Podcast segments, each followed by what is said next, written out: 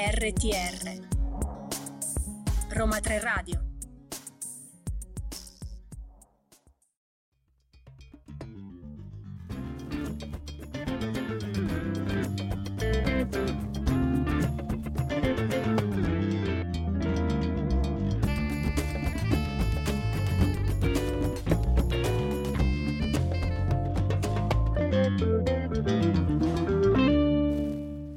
Venerdì 18 febbraio 2022, ore 15, ben trovate e ben trovati su RTR per un nuovo appuntamento con Babel Songs. Un saluto da Stefano e da Elisa.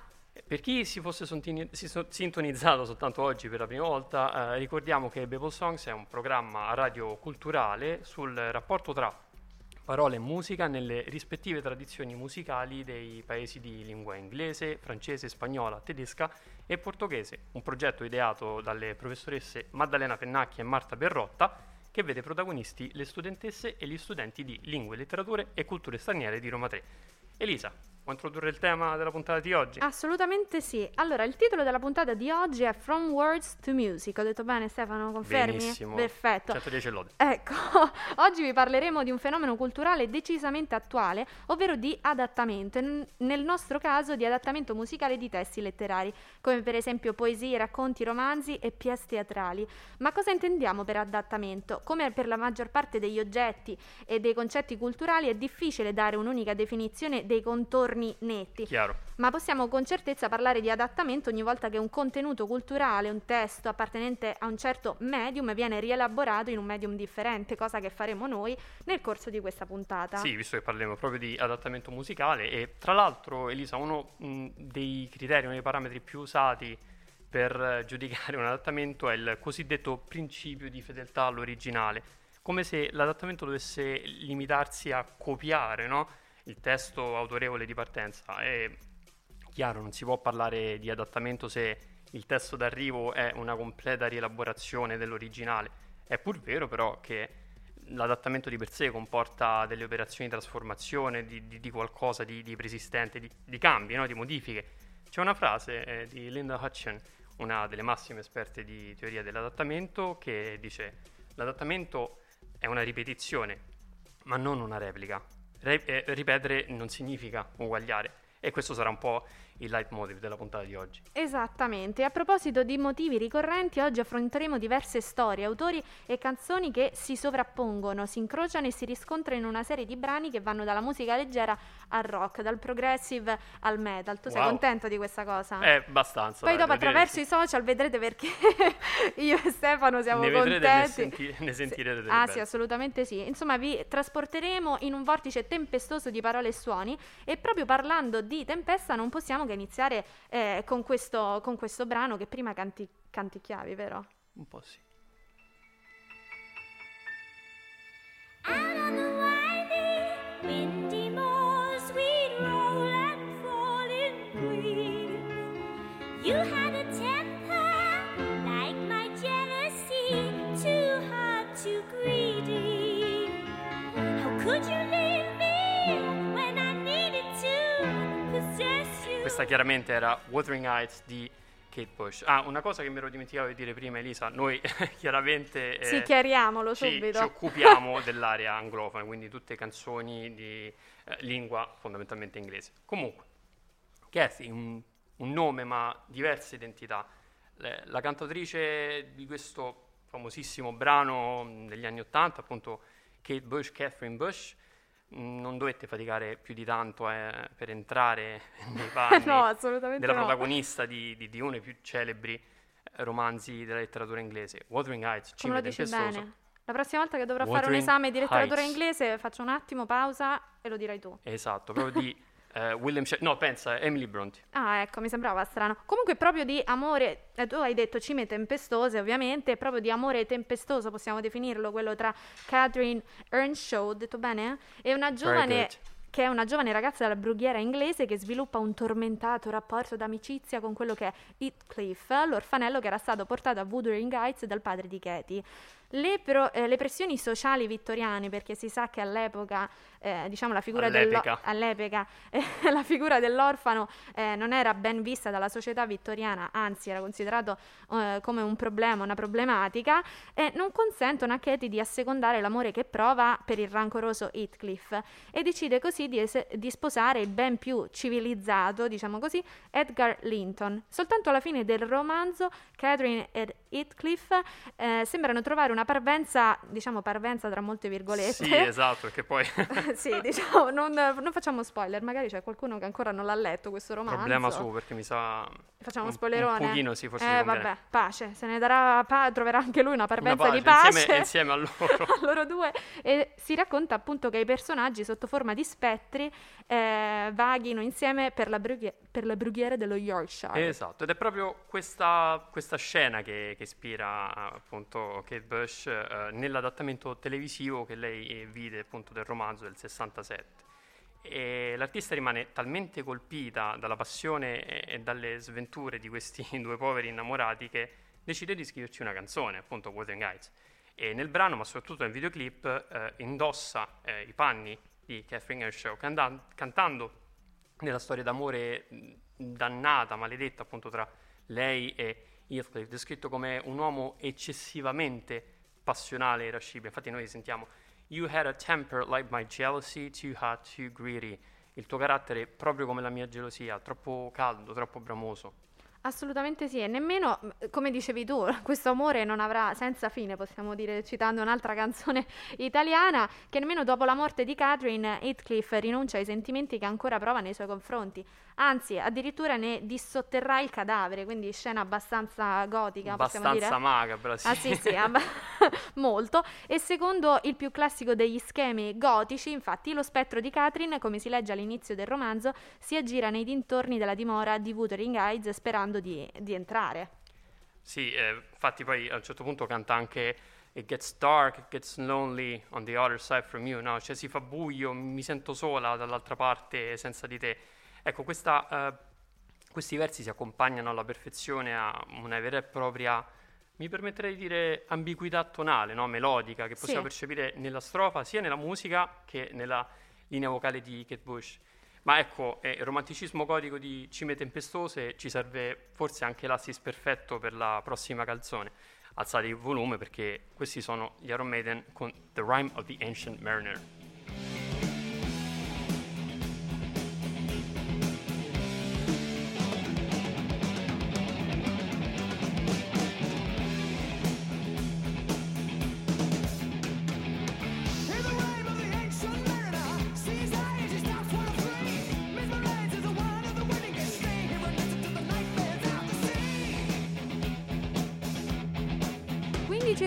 E questo è Babel Songs e questa era The Rime of the Ancient Mariner degli Iron Maiden. È un peccato, possiamo dire che è un peccato andare a togliere, interrompere questo ascolto, perché lo sappiamo che ti stiamo rompendo il cuore. Sì, esatto, un po', cioè, te lo stiamo proprio frantumando. Però 14 minuti di pezzo, insomma. No, però ci sono bastati questi 4 minuti che ci danno anche abbastanza spunti di riflessione. Porca miseria, direi. Ecco. The Rime of the Ancient Mariner comunque è un evidente omaggio all'omonima ballata del poeta romantico inglese Samuel Taylor Coleridge, pubblicata nel 1798 all'interno delle Lyrical Ballads, composta assieme all'altro grandissimo poeta romantico inglese. Pensavo dicessi all'altro, punto. No, all'altro, pensa, chi? No, ma adesso diciamo William Wordsworth. The Rime narra le vicende appunto di un vecchio marinaio costretto, anzi condannato, a raccontare per il resto della sua vita la medesima storia. E queste sono le parole con cui Bruce Dickinson, il cantante dei Maiden, ci propone la sua versione della Rime. "Hear the rime of the ancient mariner. See his eye as he stops one or three, mesmerizes one of the weddingest, stay here and listen to the nightmares of the sea". Ma da dove derivano gli incubi che il marinaio racconta a un malcapitato invitato a un matrimonio incapace, possiamo dire, di resistere al suo sguardo ipnotico? Da un preciso gesto, ovvero l'uccisione da parte del marinaio di un albatros, troveremo in lingua inglese, vero Stefano? Sì, albatross, che volava sopra il loro veliero. "And a good south wind sprang up behind, the albatross did follow, and every day for food or play came to the mariner hollow". Ho detto bene?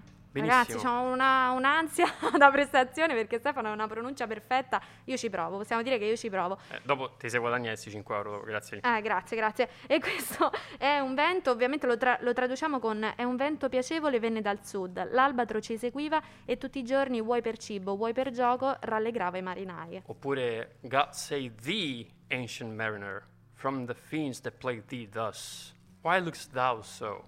Why with my crossbow I shot the albatross. Che Dio ti benedica, marinaio, ma perché mi guardi così?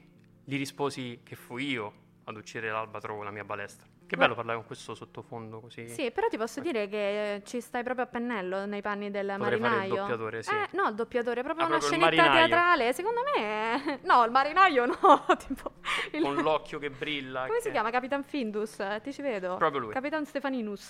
Vabbè, comunque, ovviamente all'inizio i marinai sono sconvolti da questo gesto inconsulto e scriteriato del vecchio marinaio, ma poi collegando il miglioramento delle condizioni atmosferiche al diletto da lui commesso, gli perdonano scioccamente l'uccisione dell'animale. Scioccamente perché di lì in poi le cose sarebbero decisamente peggiorate per tutti loro, per tutti i marinai. Un esempio iconico della sciagura che si sarebbe abbattuta sul veliero è la coppia di versi Water, water everywhere, and all the boards did shrink. Water, water everywhere, nor any drop to drink. Acqua ovunque, e le assi che si contraevano, acqua ovunque, e né una goccia da berne, che viene trasferito, diciamo, alla lettera proprio nella canzone. Oh, esatto, hai proprio ragione, Elisa, perché l'abilità dei Maiden, indipendentemente poi dalla sensibilità piuttosto evidente, insomma esplicita nei confronti di questo istinto di preservazione, no, del testo di Coleridge, sta nel saper raccontare una storia sia attraverso la musica che le parole. I Maiden infatti adattano e elaborano il poemetto di Coleridge ben 2 volte, appunto, sia attraverso la musicalità del testo, dopo tutto era una ballata, sia proprio narrativizzando, cioè raccontando una storia attraverso le note, la melodia e la musica, affidandole quindi il compito come dire, di descrivere questi scenari così intensi della ballata. Ecco, a proposito di atmosfere, questo mood, insomma, ci consente di lanciare il prossimo pezzo ispirato a un altro grande autore della letteratura anglofona, uno scrittore particolarmente ossessionato da interramenti prematuri, corvi e gatti neri. Di chi staremo parlando? Beh, insomma, so. Sicuramente lo affronteremo dopo aver ascoltato The Cask of Amontillado degli Alan Parsons Project.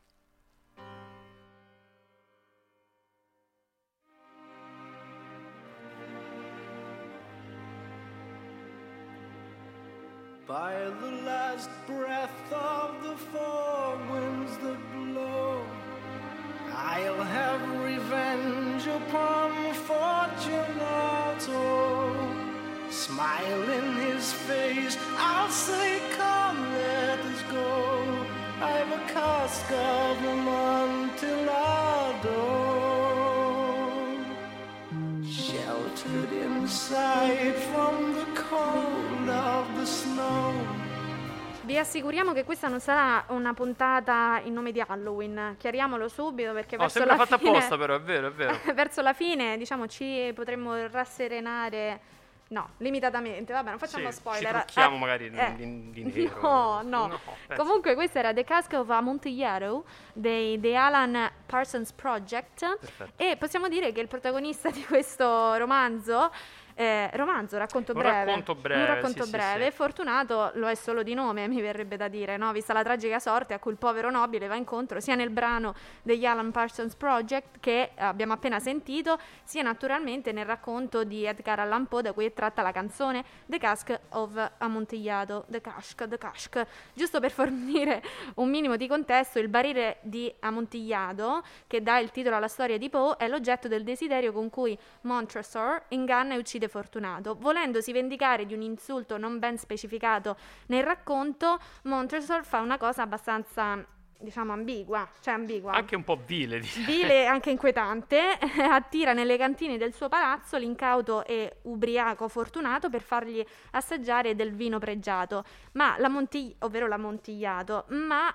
diciamo Fortunato, come abbiamo detto prima, solo non di nome, fatto. Esatto, verrà poi incatenato e murato vivo. Già, perché Poe era ossessionato, diciamo Poe era ossessionato dalle ossessioni, ma in particolare dal concetto di sepoltura prematura, una fobia, pensa Elisa, così diffusa che nel Regno Unito a fine '800 avrebbe provocato l'istituzione dell'Associazione Londinese per la Prevenzione dell'Interramento Prematuro. Comunque ricordiamoci che il periodo vittoriano per gli inglesi dal punto di vista culturale è stato determinato da molte paure, possiamo dire. Sì, anche molto perturbante. Sì. E infatti gli Alan Parsons giocano molto su questo tema, no? A proposito dell'interramento, what are these chains binding my arms? Chiede Fortunato, cioè che cosa sono queste catene? E comincia gradualmente a riprendersi dagli effetti del vino che si era scolato prima insieme al suo futuro omicida. Ecco, forse se ne sarebbe dovuto accorgerne prima, ecco. Però ha voluto il vino e adesso beve.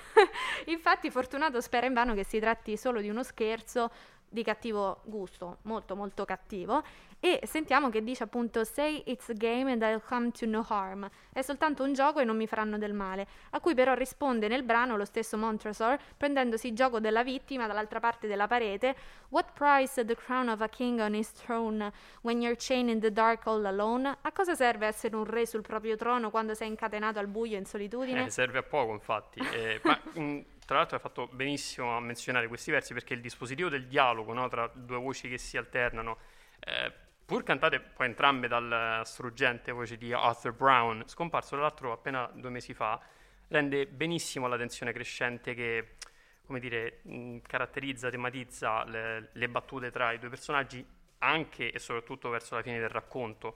Pensiamo alla risata inquietante di Fortunato, no, nel testo, fin troppo ancora inconsapevole, che da dietro la nicchia murata chiede a Montresor di liberarlo. We will have many a rich laugh buried at the palazzo, perché pensa ancora stiano scherzando, ne rideremo quando torniamo a casa, vero? E intanto Montresor pensa invece sì, no. Sì, invece gli dice, non credo proprio. Nel testo della canzone Fortunato implora Montresor di liberarlo quando dice per esempio bring back some light in the name of the Lord, che sta a significare non solo la luce fisica, ma anche quella del senno, ormai scomparso dallo stesso Montresor, che è accecato dalla rabbia e dall'invidia, possiamo dire, sì, anche dall'orgoglio forse, che è stato, diciamo, esatto. Punto. Come gli Iron Maiden, anche gli Alan Parsons Project fortificano il significato del testo del brano con delle scelte musicali per nulla casuali, attraverso l'alternanza di atmosfere e stili sonori che esaltano lo sviluppo della vicenda narrata da Poe. La melodia, per esempio, malinconica della strofa diventa un cenno di speranza nel pre-ritornello. Molto illusorio, direi. Molto illusorio, per poi infrangersi di nuovo nelle note assai più cupe e incalzanti del chorus strumentale. Chorus? Sì, possiamo considerarlo tale, cioè questo ritornello senza voce, un po' insolita come soluzione, però anche particolarmente carica di significato. Ecco, poi questo, diciamo, soprattutto la figura di Poe ricorre anche nel prossimo brano, Elisa, che è un brano che ci permetterà di magari rilassarci anche un momento dopo questa intensissima carrellata di musica rock e heavy metal. Godiamoci quindi le dolci note di I Contain Multitudes dell'immenso Bob Dylan.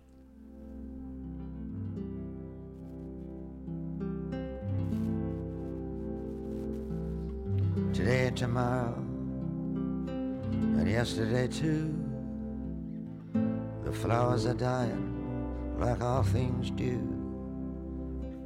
Follow me close, I'm going to Berlin, Ali. I'll lose my mind if you don't come with me. I fuss with my hair, and I fight blood feuds. I contain multitudes. Got a telltale heart like Mr. Poe. Got skeletons in the walls of people you know. I Contain Multitudes, un brano di Bob Dylan dall'album Rough and Rowdy Ways, il 39esimo del 39, pensa. Mamma mia. Cantautore americano, è uscito a sorpresa nel 2020.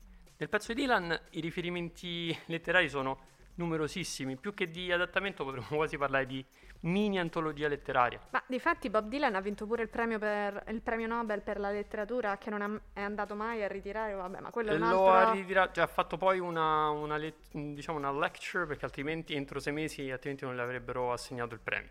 Ah, vabbè, allora si è sbagliato, diciamo così.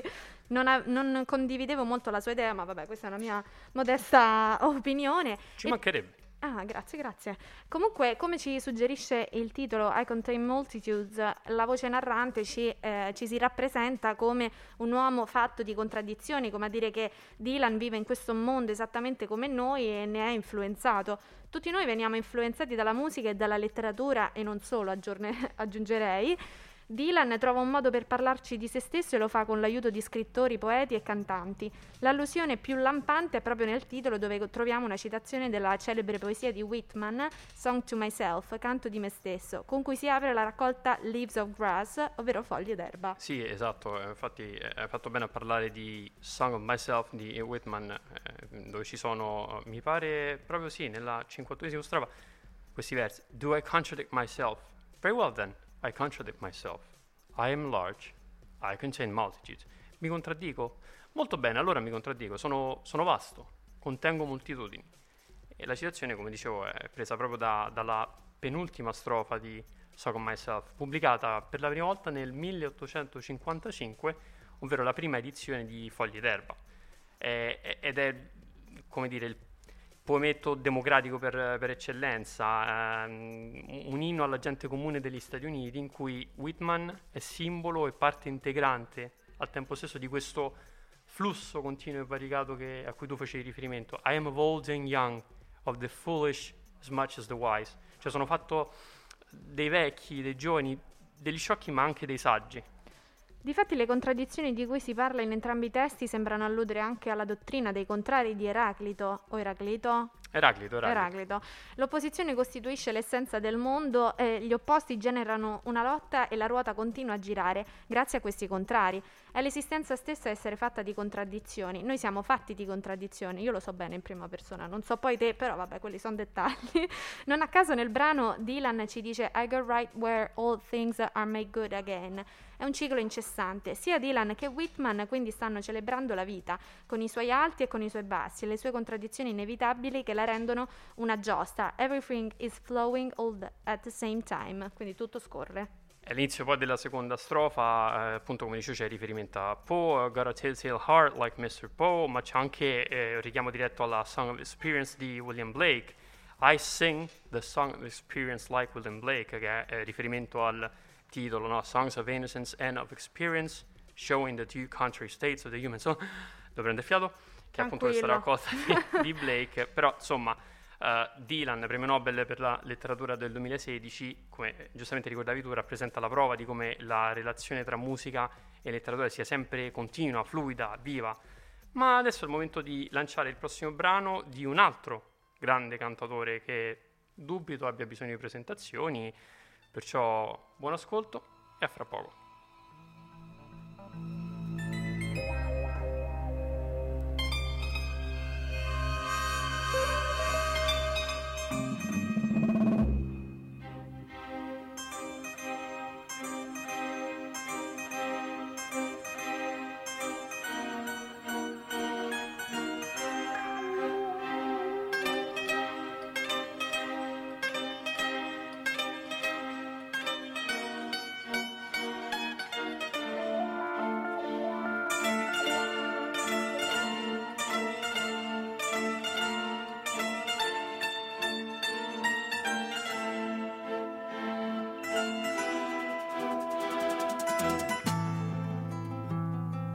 Dove se n'è andato Elmer che di febbre si lasciò morire, dove Herman bruciato in miniera, dove sono Bert e Tom, il primo ucciso in una rissa.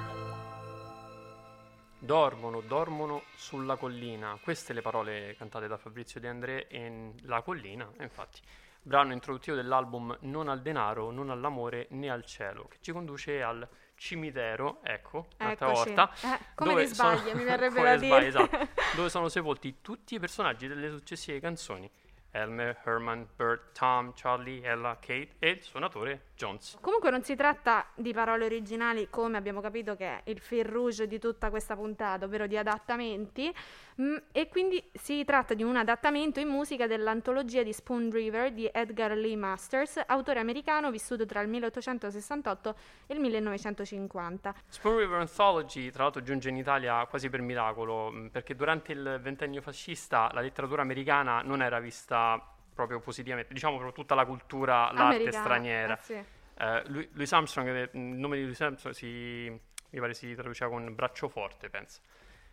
Fu Cesare Pavese che riuscì infatti nel 1943 a portare il volume in Italia, tradotto poi da Fernanda Pivano per Einaudi, che evitò la censura cambiando il titolo in Antologia di S.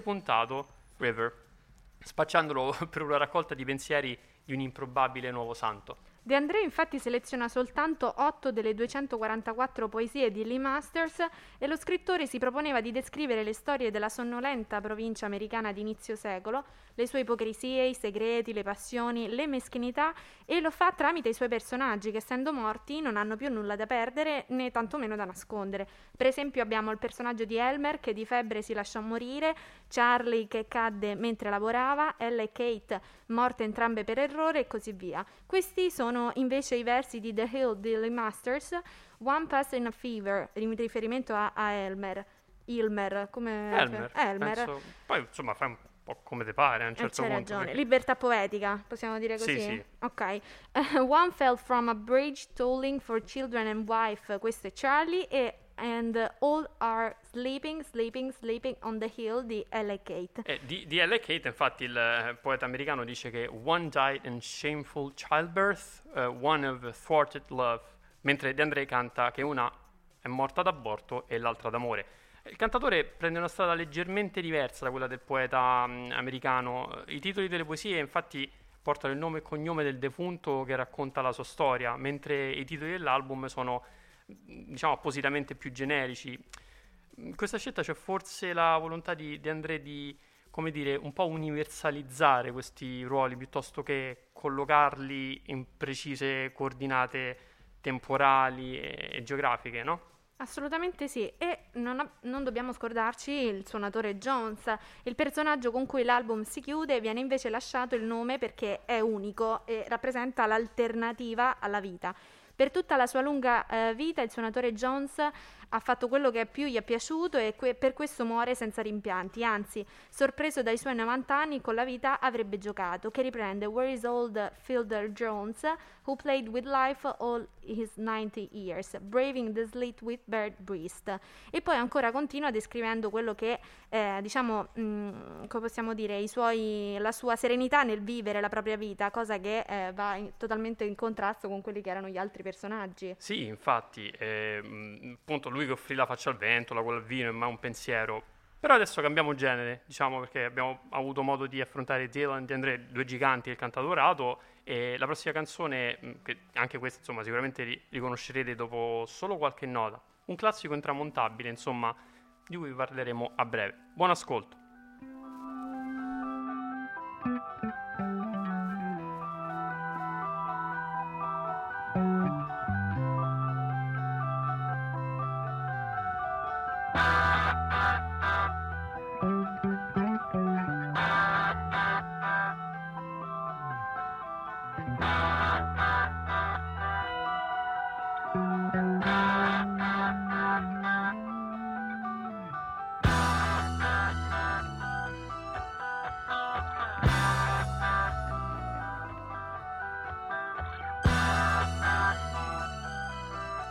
Sono le 15.47, questa è Babel Songs con Elisa e Stefano, per chi si fosse collegato solo adesso.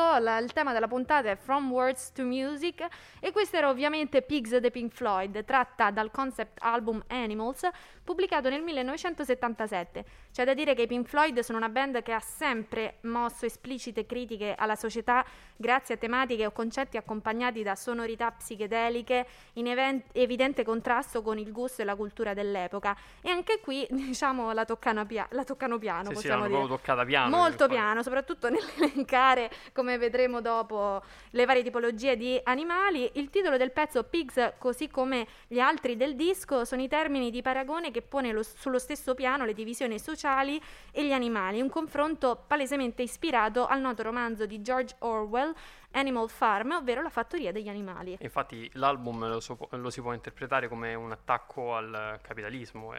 I testi delle canzoni si concentrano prevalentemente sulla descrizione del degrado sociale e morale della società occidentale, per riprendere un aggettivo di prima un po' troppo vittoriano forse, dove appunto è possibile paragonare le sembianze e i comportamenti degli animali a quelli dell'uomo. È in questo contesto che si inserisce l'iconico verso "Charade you are", farsa che non sei altro. Ribadiamo il concetto, la toccano piano. Vabbè, sì. Mi ricordo anche di un concerto che fecero i Pink Floyd, proprio mi sa l'anno in cui uscì l'album Animals a Londra, che per la prima volta fecero volare dei palloncini a forma di maiali, proprio usciva la canzone. E tutt'oggi c'è la cover band dei Pink Floyd che durante i loro concerti, quando suonano Pigs, mandano dietro i video, gli estratti, diciamo, di animali. Cioè dei fanno d'accompagnamento, esatto. E anche la posizione del brano Pigs all'interno dell'album risponde a una precisa esigenza simbolica e infatti, data l'importanza che i maiali rivestono nelle gerarchie sociali, come abbiamo visto nel romanzo di George Orwell, non a caso lo stesso Roger Waters, che canta "You will heal big wheel", tu ingranaggio benestante, ci propone l'immagine dei meccanismi di potere, dei poteri governativi dei maiali. Ascoltando e analizzando il testo notiamo anche come ci sia una suddivisione in categorie dei maiali che corrispondono a livello tecnico e metrico alla partizione delle strofe. Sì, infatti nella prima Waters non arriva a essere particolarmente diretto, come vedremo nelle strofe successive, ma ci presenta l'immagine di un maiale che mangia con la testa ficcata proprio nel bidone mentre ordina agli altri di scavare. "Almost a joker with your head down in the pig bin, saying keep on digging", continua a scavare, mentre il secondo maiale accentua l'aspetto satirico e, pur non essendoci dati notizie certe riguardo all'identità della persona a cui si sta questo maiale a cui si rivolge Waters, sembrerebbe che lui si stia riferendo alla Iron Lady, la compianta Margaret Thatcher, già una presenza fissa nella politica inglese pur non essendo ancora primo ministro. "You radiate cold shafts of broken glass", emani gelide correnti di vetro rotto, è semplicemente uno dei versi più belli di tutto il brano. Difatti, sempre nella seconda strofa, ipoteticamente dedicata a Margaret Thatcher, il riferimento alla old hag, slang inglese per dire vecchia strega, e al feel of the steel fanno credere che sia soprattutto lei la destinataria, quindi ritorna il concetto di steel, di iron. E la Thatcher diventerà poi primo ministro e l'esperienza segnerà talmente Roger Waters al punto da dedicarle in The Final Cut, ovvero un altro album, un altro pensiero nel brano The Fletcher Memorial Home. La terza strofa invece fa riferimento a un'altra figura femminile, possiamo dire contestatrice dell'epoca e attivista inglese molto in voga nel periodo dei Pink Floyd, ovvero Mary Whitehouse. Whitehouse era una delle personalità più in luce nell'Inghilterra di metà anni 70, moralista fino al midollo e fortemente conservatrice. Avrebbe in seguito stretto una duratura collaborazione con la stessa Thatcher. Sì, e poi per continuare a ricordare i versi dello stesso Waters, mi viene in mente "You try to keep our feelings off the street, you're nearly a real treat, all tight lips and cold feet", accusandola così di ostacolare l'espressione dei sentimenti vista la sua lotta proprio contro le oscenità sessuali. Ecco, invece il prossimo brano è, come dire, adesso abbiamo sentito i Pink Floyd, abbiamo avuto modo di sentire gli Iron Maiden, Kate Bush, De André, insomma, è un po' insolito. Si tratta di una recitazione con un accompagnamento musicale ispirata sicuramente anche proprio alle origini stesse della poesia e al suo legame proprio con la musica. Lasciamoci perciò avvolgere dalle oscure atmosfere di The Raven. Once upon a midnight dreary, as I pondered, weak and weary, over many a quaint and curious volume of forgotten law, while I nodded, nearly napping, suddenly there came a tapping as of someone gently rapping Rapping at my chamber door to some visitor, I muttered. Tapping at my chamber door, only this and nothing more. E questo era The Raven, ovvero il nono brano e title track di un concept album interamente ispirato all'eredità letteraria di un Edgar, così. Uno solo, uno Edgar, no, di Edgar Allan Poe. Che ricorre, insomma. Oggi è onnipresente, possiamo dire. Sì, proprio filo concettuale della puntata nascosto, direi. Ma non è che sotto il come nostro... Come il corvo. Calla, ecco. Subito. L'autore Lou Reed tentò di realizzare in parte un tributo e in parte una personalissima interpretazione della poetica di uno dei più noti maestri del gotico di fine Ottocento. L'album rappresenta uno dei lavori più ambiziosi del cantante americano e vede non solo la rielaborazione della produzione letteraria di Poe, ma anche la partecipazione di personalità artistiche di grande spessore, passando da David Bowie a Steve Buscemi e arrivando fino a Willem Dafoe e altri ancora. Della poesia, il rifacimento di Reed mantiene, come dire, l'ossatura ritmica, la cui musicalità viene suggestivamente accentuata proprio dal vigore della voce di Dafoe nella versione studio, anche se in realtà adesso abbiamo sentito la versione live, credo proprio recitata dallo stesso Reed. Open the window, free the shutters, let us this mystery explore. Oh, bursting heart, be still this once, and let this mystery explore. It is the wind and nothing more. Apri la finestra, spalanca le persiane, andiamo ad esplorare tal mistero. Oh, cuore agitato, placati per un momento, e andiamo a esplorare tal mistero. È solo il vento e nulla più. Nevermore, che è appunto questo epiteto, questa parola che ricorre, che pronunciata da questo corvo che irrompe, no? Appunto, che dà il nome alla poesia, nella dimora dell'io, del narratore della poesia che ha perso appunto Leonora e si dispera ed afflitto da questa colpa. E poi dice infatti Reed: è stato allora che ho capito veramente Poe per la prima volta, leggendolo ad alta voce. E ascoltando la poesia con la nostra stessa voce che riusciamo a comprendere l'intensità proprio di The Raven. Non sempre abbiamo la forza per farlo, soprattutto se l'arte in questione è quella di Edgar Allan Poe. Il nostro posto però ci pensa appunto Lou Reed, come avevo fatto lo stesso Willem Dafoe. Posso dire meno male, perché comunque sarebbe una responsabilità anche abbastanza enorme, importante. Non saremo mai all'altezza. Però prima di salutarci vi lasciamo a quello che è l'ultimo brano. Torniamo in Inghilterra con il classico dei classici, una storia d'amore più di ogni altra, diciamo, non ha bisogno di presentazioni. No, penso sia abbastanza chiara, conosciuta, esplicita, possiamo dire così. Difatti vi faremo ascoltare Romeo and Juliet dei Dire Straits.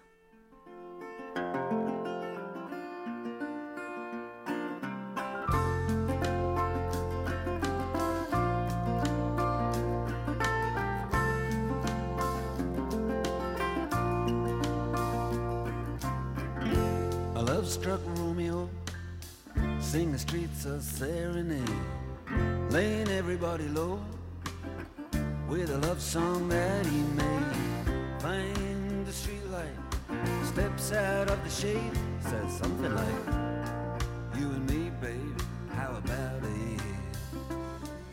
Romeo and Juliet degli inconfondibili Dire Straits. Vedendo il titolo è chiaro riferimento all'opera di Italo Calvino, no? Pensa, era Shakespeare. Scusa, non avevo capito, Juliet. Sai? Però non l'avevo l'amore... proprio inteso. No, che burlone che sono. Però l'amore cantato da Mark Knopfler è un amore perduto e non corrisposto. Romeo è il vero protagonista della canzone e rappresenta proprio il simbolo, l'archetipo dell'innamorato sincero. Che vede i propri sentimenti traditi, un Romeo che si è dato completamente a quest'amore, che dream, your dream for you and your dream is real, no? Ha sognato questo sogno per te e il sogno è vero, che ha creduto in quest'amore tanto da condividere i suoi sogni con quelli della sua amata Juliet. Noi che possiamo definirci protettori di questo Romeo possiamo dire: oh Romeo, ma che ha fatto? Detto proprio, cioè, ragazzi... Ci sono dei messaggi subliminali che noi Juliet delle volte mandiamo, cioè siete, diciamo, un po' impossibilitati a capire, esatto, certe volte. Buon intenditore, poche parole, no? Esattamente. Comunque il testo del brano è contraddistinto da una notevole carica poetica e si basa su una reale storia d'amore che non ha avuto un lieto fine, ovvero quella tra Mark Knopfler e la cantante statunitense Holly Beth Vincent. Tu lo sapevi questo scoop? No, non lo sapevo. E invece meno male che ci sono io a raccontartelo. Hai visto quante cose si imparano. E infatti il narratore, ovvero Mark Knopfler, descrive un love-struck Romeo, ovvero un Romeo sconvolto dall'amore, mentre si appresta e si accinge a cantare una malinconica serenata sotto la finestra della ragazza che l'accoglie con distacco e indifferenza. Il dialogo tra i due giovani si trasforma in un unico monologo di Romeo, il quale, dopo aver rievocato le promesse aver fatto alla ragazza che la ragazza stessa non ha mantenuto, richiama alla mente momenti piacevoli trascorsi con lei, cercando di persuaderla a ricominciare il loro rapporto. Giulietta però non dà alcuna risposta e la canzone si conclude con i medesimi versi che il narratore, ovvero Mark Knopfler, aveva utilizzato per introdurre la vicenda, lasciando quindi intendere come le accorate parole di Romeo non abbiano sortito l'effetto desiderato.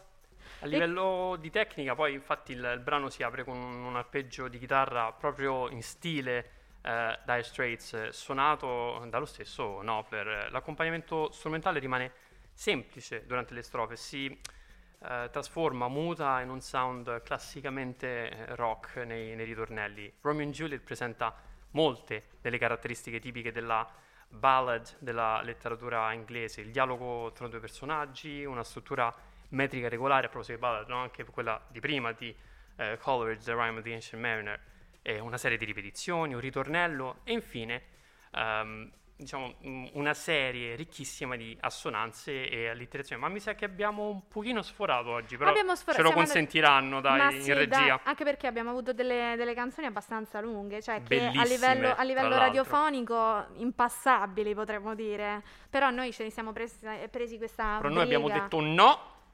Hai urlato fortissimo, sì, cioè hai fatto tutta la diretta con ragazzi, tutto questo è il bello introspettivo. Adesso che hai finito puoi scaricare tutta l'ansia, quindi possiamo dire che con il tuo urlo abbiamo chiuso col botto. E anche oggi prima dobbiamo salutare chi ci ascolta, i nostri ascoltatori. Vorremmo ringraziare anche Oriella in regia, Beatrice addetta ai podcast, la redazione anglofona in generale, ma soprattutto la professoressa Sabrina Vellucci e il prof Enrico Grazzi. Esatto, ringraziamo poi di nuovo la professoressa Pennacchia e Perrotta, e mi raccomando seguiteci su Instagram, Facebook, Spotify, SoundCloud e online su radio.uniroma3.it.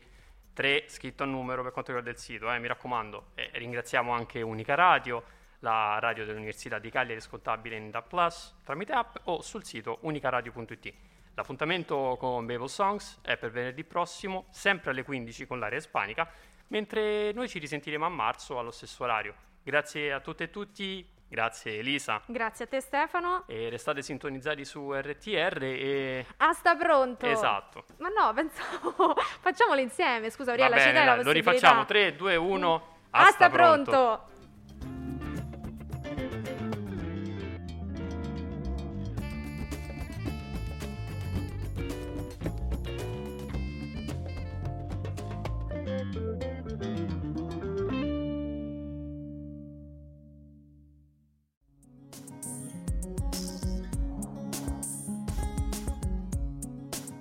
RTR Roma 3 Radio.